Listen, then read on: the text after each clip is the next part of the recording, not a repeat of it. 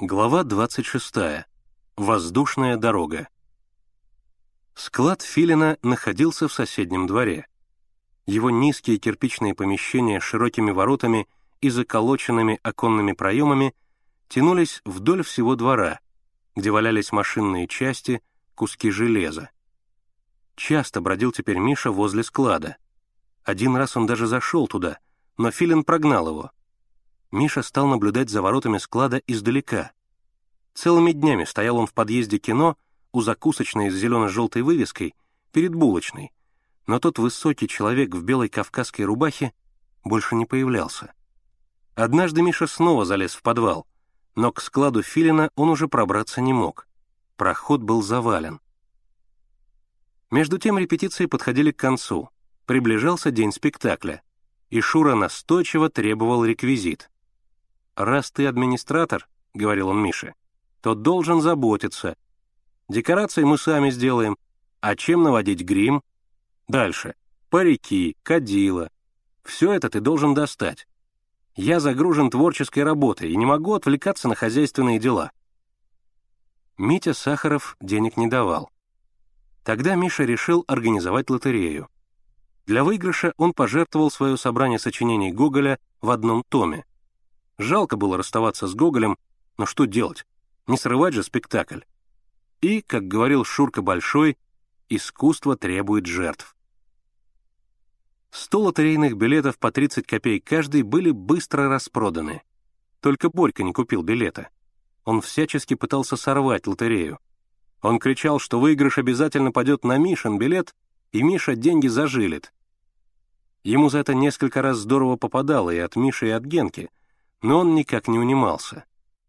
Борька дружил теперь с Юркой-скаутом, который тоже начал появляться во дворе.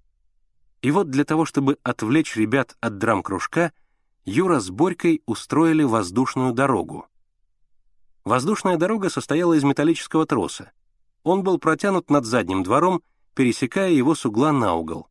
Один конец троса был прикреплен к пожарной лестнице на высоте второго этажа, другой — к дереву на высоте первого — по тросу на ролике двигалась веревочная петля.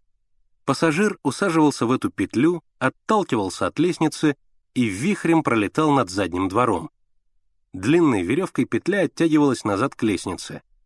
Первым прокатился Борька, за ним Юра, потом еще некоторые мальчики. Эта затея привлекла всеобщее внимание. Пришли ребята из соседних домов.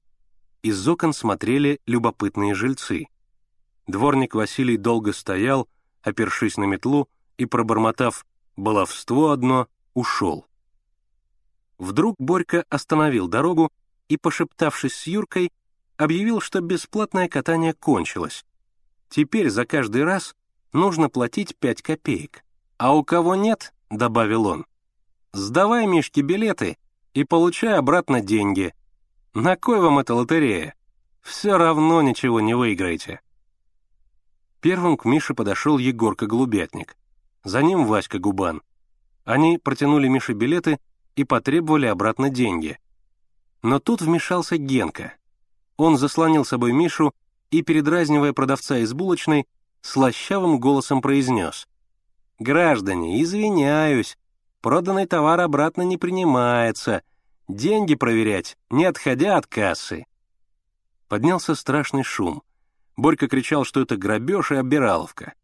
Егорка и Васька требовали вернуть им деньги. Юра стоял в стороне и ехидно улыбался. Миша отстранил Генку, спокойно оглядел кричащих ребят и вынул лотерейные деньги. И когда он их вынул, все замолчали. Миша пересчитал деньги, ровно 30 рублей, положил на ступеньки черного хода, придавил камнем, чтобы не унесло ветром, и, повернувшись к ребятам, сказал, «Мне эти деньги не нужны. Можете взять их обратно. Только вы подумайте, почему Юра и Борька хотят сорвать наш спектакль? Ведь Юра ходил в скаутский клуб, а скауты стоят за буржуев, и они не хотят, чтобы мы имели свой клуб. А Борьке говорить нечего. Вот, теперь же, у кого нет совести, пусть сам возьмет свои деньги и рядом положит свой билет». Миша замолчал, сел на батарею и отвернулся. Но никто не подошел за деньгами. Ребята сконфуженно переминались. Каждый делал вид, что он и не думал возвращать свой билет. Тем временем Генка влез на пожарную лестницу и торопливо отвязывал воздушную дорогу. «Слезай!» — закричал Борька.